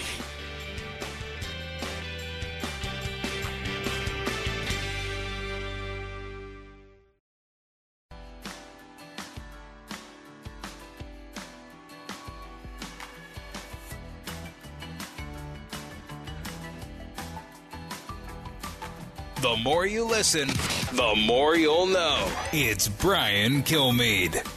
Vladimir Putin, he, he doesn't believe in the rule of law. Uh, she doesn't, you know, laughs at the idea of the rule of law, just like Donald Trump. You know, he's, he's not the most honest person in the world and, and not the most meticulous in obeying, obeying laws. Tomorrow is the day when you're going to want to buy the physical copy of the newspaper. You're going to want to buy it and fold it carefully. Perhaps the orange jumpsuit is for is forthcoming. This is a night where you are going to remember where you were. Yeah, this is, I, you know, I'm so sorry, but man, every time the media thinks they've got the goods on Donald Trump, Donald Trump ends up proving otherwise. They have thought this. Uh, since the very beginning, since since the the audio recording of uh, grabbing her in the thing, I mean, every single instance, the, the the media, the corporate media, have thought, ah ha ha, we finally have the thing that is going to put the nail in the coffin for Donald Trump. Well, don't rule out Donald Trump just yet. Not so quick. And you'll recall that even Donald Trump said he could go out onto what was it, Fifth Avenue, and shoot somebody and still get elected. Uh, and and I think there's something to that as well. Uh, Marc Elias is a top lawyer for Hillary Clinton's 2016 presidential campaign, and he says this morning that President Trump could be disqualified from making another run at the White House in 2024 following the FBI raid of his Florida residence. He pointed to U.S. Code Title 18, blah blah blah, that says whoever having the custody of such record, proceeding, map, document, etc., etc., uh, could be disqualified from holding any office under the United States. And therein lies the goal, isn't it? I mean, that is the whole reason, isn't it? Why they're doing this, why they they the the the left, the swamp, whatever you want to call it, that is why they have been uh, so relentless in their constant attacks on everything Donald Trump. My name is Joe Kelly. This is the Brian Kilmeade Show. You can join us at 866 408 7669. Let's go to, whoa, let's go to West Palm Beach, Florida. Rick is joining us here on the Brian Kilmeade Show. Uh, there's a lot of excitement there in your community, Rick, yesterday morning. Yes, sir. Thank you very much. Listen, the guest that you had on um, oh, about 15 minutes ago, I didn't catch his name. But he's all talking about China and Russia and them being the aggressors. I'm not worried about China and Russia. I'm worried about the, the politicians that have made China and Russia what they are today. And if you put on top of that how corrupt the De- Department of Justice is with what Hillary got away with, what um, the Biden whole family got away with, uh, it's just I don't care about Russia and China. I'm worried about our federal government. Well, I, I think a lot of us are able to multitask and, and have concerns and thoughts about both. I, I think uh, certainly Russia and China are threats. China is a massive threat to us, particularly with the amount of production that comes out of China that heads to the United States. Uh, I mean, just the chip manufacturing alone uh, could absolutely continue to cripple the United States. We're already limping right now because of the chip shortage, uh, but it could really cripple us uh, and, and put us into that wheelchair uh, and maybe into the grave if if you know we don't get those chips out of China. So I don't. The threat is real out of China, but I do appreciate and understand what you're saying about the the corrupt officials here in the United States. Let's go to Prescott, Arizona, where I bet it's hot as Hades today. James is on the Brian Kilmeade show. Hi, James. Hello there, Joe. It's about 80 degrees here right now. Well, that sounds quite nice, actually, but it's still very early. Yes, it is. I want you to remember back to Slick Willie.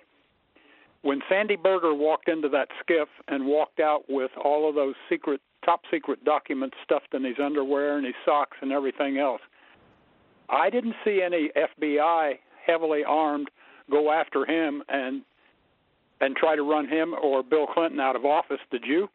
Nope. Well, no, but the, you know, but the, and I, I will say that that was a different time.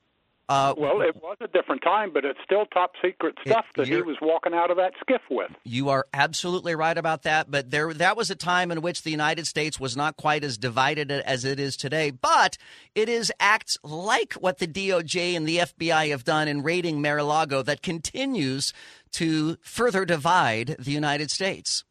Yes, it does, and they're going to pay. Uh, hopefully, and I pray to God that hopefully they will there will be retribution for all of this. James, thank you, buddy. Appreciate that. Try to stay cool today. Let's go to Salisbury, Vermont. Dennis is listening to WVMT. You're on the Brian Kilmeade Show. Hi, Dennis. Hi, Joe. You're doing a wonderful job filling in for Brian, and Thank you. Uh, whatever they're paying you to do so, it's not enough. But what they're paying me is not enough either. So it all works out. Yeah, in the end. right. hey, um, Joe, um, y- you know, I, I wonder if Donald Trump, and I wouldn't put it past him, made 20, 30 copies of Hunter Biden's uh, hard drive and left them around Mar-a-Lago and Bedminster and the Trump Tower uh, just for these purposes. And if the FBI um, launches an, uh, a, uh, a goes into an investigation, goes into Trump's private residence and finds the Hunter Biden hard drive, do they have to admit what's on it? Well, isn't the Hunter Biden hard drive already in the hands of the DOJ? Well, well they just won't say that they have it. Uh, in in testimony last week, the FBI uh, director said that he wouldn't discuss it. And uh, now, if they find his hard drive in, in Donald Trump's residence, and uh, they say we found this classified information in Donald Trump's residence, uh, Hunter Biden's hard drive, then you say prove it's Hunter Biden's hard drive. What's on it?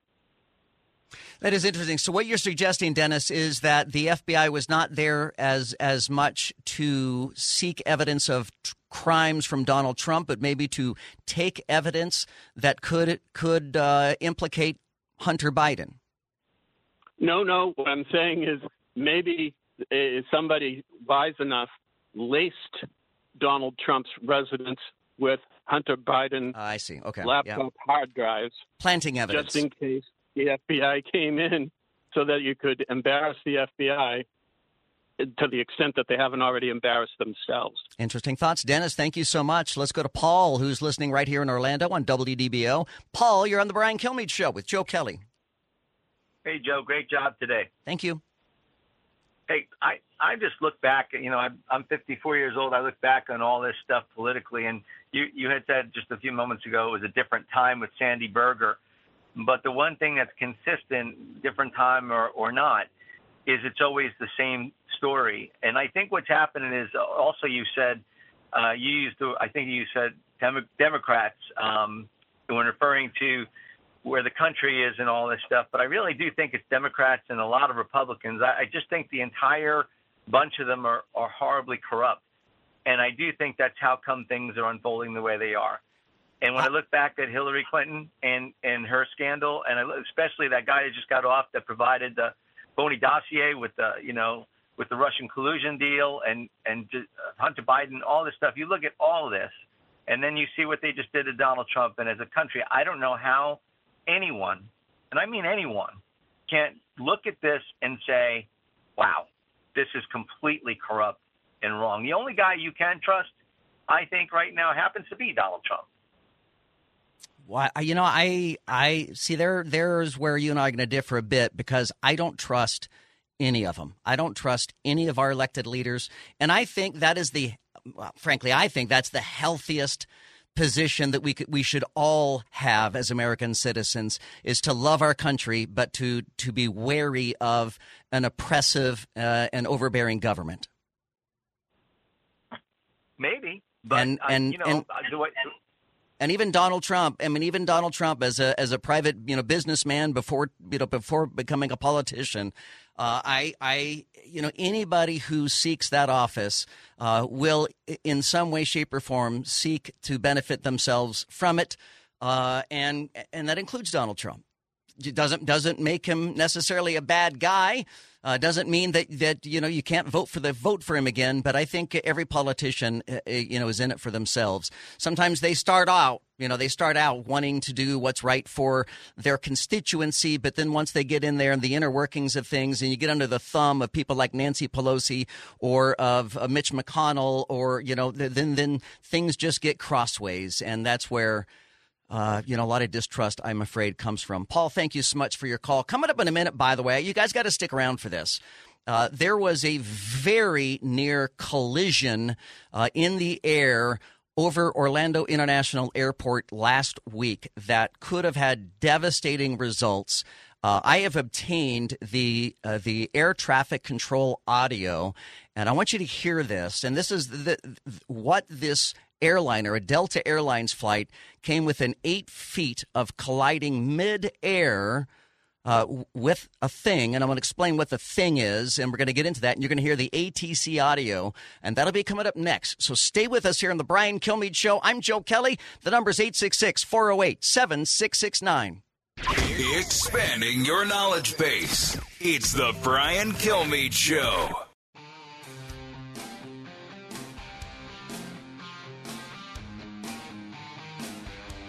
If you're interested in it, Brian's talking about it. You're with Brian Kilmeade. I'm Joe Kelly, in for Brian Kilmeade here in Orlando in the Florida Freedom Zone. Loving every minute of it. And I, if I can geek out for just a minute, I uh, I don't know if you're aware of this. Uh, if if you don't know much about drones, uh, the FAA does uh, license people to be drone pilots and I am an FAA licensed drone pilot. So I know a thing or two about drones. And in fact, I have a bit of an illness. Perhaps I'm a bit of a droniac. I, I love I love flying my drones, and and I love uh, you know even for the radio station, I'll be able to fly over news stories, and sometimes I'll just uh, fly into weather events and that kind of stuff. It's just it's a lot of fun to be able to get that perspective. Uh, but there are, uh, especially when you're an FAA license, it's called Part 107. Uh, as an FAA licensed drone pilot, uh, there are certain things that I'm aware of. One of those is. in the United States, the maximum ceiling, the maximum height at which drones are allowed to fly in almost all circumstances is 400 feet. That's as, that's as high as we can go. And honestly, there are very few reasons why you'd need to go higher than 400 feet. Uh, most of my flights are about 150 feet. I, that's a kind of a sweet spot for me. Uh, but uh, what I want you to hear is this uh, air traffic control audio. Uh, a buddy of mine, uh, he's a, a, pilot, a captain with Southwest Airlines, and he uh, his name is Rich Brimer, and Rich said that they had uh, he spotted a drone, and, and because he knows I'm a drone pilot, you know, we're both pilots. Yeah, we hang out in the pilot lounge at the airport and everything. Um, as he knows I'm a drone pilot, he couldn't wait to to call me after he landed and said, "Man, I just saw a drone right over Orlando International Airport." Take a listen. It's a little over a minute long. Listen to the ATC audio here. The first voice you're going to hear is my friend Rich, uh, the Southwest pilot, and but listen to the last voice and you're going to hear the Delta pilot that was in line behind, and they're they're both on approach to land at Orlando International Airport. And listen to what the Delta pilot says at the end of this. Again, it's about a minute long. Orlando Southwest 2060. Good. Be advised, you got probably a drone just off to the right of us right now, probably about 2,000 feet on the clock. You said uh, uh, what else is? About 2,000 feet on the clock. It's over the lake, closer towards I-4. Uh, closer towards the Florida hospital. Southwest 2860, and uh, you said at 2,000 feet, and what type? A drone. What what type of drone? Do you know if it's like a fixed wing or uh, one of those quad uh, helicopters? The quad. Color? Appeared to be white. And do you know uh, which direction it was on? It was hovering. And um, about how far off of the final? I know you said right of final. Just uh, about how far out? Uh, I feel like that. Probably within a thousand feet, maybe two thousand feet off to the right. Southwest 2860. Thank you, sir. Delta 1746 Orlando Tower, use caution. A uh, white quad drone was reported at 2,000 feet on final, right of center line. Runway 18 right, cleared to land, wind 11014. I'll tell you what, 1746, he just missed our windshield. Delta 1746, Roger, did you have to do any uh, maneuvers? Uh, negative, it was too late. I mean, he missed us by eight feet.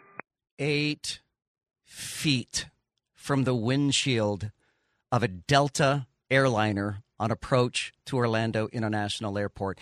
Now, as a drone pilot, that strikes fear in me because it's ding dongs like the person who is piloting that drone who is going to ruin it for for anybody else who legally and respectfully flies drones.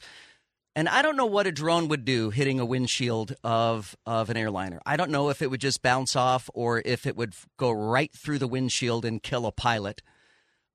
But if it's the latter, we narrowly missed a major aviation disaster in Orlando last week. It's chilling to hear that. And we're only going to get more drones in the air in the future and not fewer drones in the future as more and more hobbyists are taken to the skies and as more and more businesses, Amazon, Walmart, and others, are, are going to be using drones uh, to fly goods. Uh, I was going to say goods and services. You really can't fly a service, but they're, they're going to be flying products, you know, around the nation to people. But, you know, we, drone pilots, are supposed to operate in the sub 400 feet uh, airspace and, uh, and not above 400 feet. And at the moment, the FAA really does not have a way to track who is flying that drone. But the FAA is going to require in the in the uh, months ahead, uh, they're going to require remote identification transmitters in both the drone and the controller. There's two components to flying a drone, right? The drone and then the controller that the drone pilot is holding down on the ground at the at the moment, there's no way for an FAA agent or a police officer or anybody to figure out where the drone pilot is standing while flying that drone. But the controllers in the coming years, I think I think it's 2023 or 2024 when they're going to require it. Uh, the FAA will be able to look up if they see a drone, for example. Uh, if you've ever used your phone, your camera phone, to swipe a menu somewhere, right? You show your camera, uh, your smartphone on a on a QR code, and it pops up a menu at a restaurant post pandemic, that kind of stuff. Well, they'll be able to look up into the sky, and with their phone, they'll be able to see the ID on the drone that they're looking at, and with that, it'll be attached, if you will, identified with the controller, and the controller will also transmit their location, which means they'll be able to find exactly where that drone pilot is standing and arrest him, uh, put him in jail, and make an example of him for threatening the lives of everybody that is on that airliner. And uh, hopefully, we're not going to have any major disasters like that. Uh, but man, that is that was a, a, scary moment to be sure. You could hear it in the voice of that Delta Airlines pilot as the ATC asks, you know, did you have to make any kind of evasive maneuvers? And he says we just didn't have time, and it came within eight feet of the windshield. My name is Joe Kelly. You've been listening to the Brian Kilmeade Show. He'll be back uh, well uh, next week. He'll probably oh tomorrow. Well, that's great news. Brian Kilmeade is going to be back tomorrow, uh, right here on the Brian Kilmeade Show. You can find out more information. Go to the go to briankilmeadeshow.com. Uh, if you want to find out more about me, go to at Talk Radio Joe. It has been an honor and a pleasure, as always, to fill in for Brian. And I hope you guys have a wonderful and blessed rest of your day. No doubt you're going to hear a lot more about the Mar-a-Lago in, uh, invasion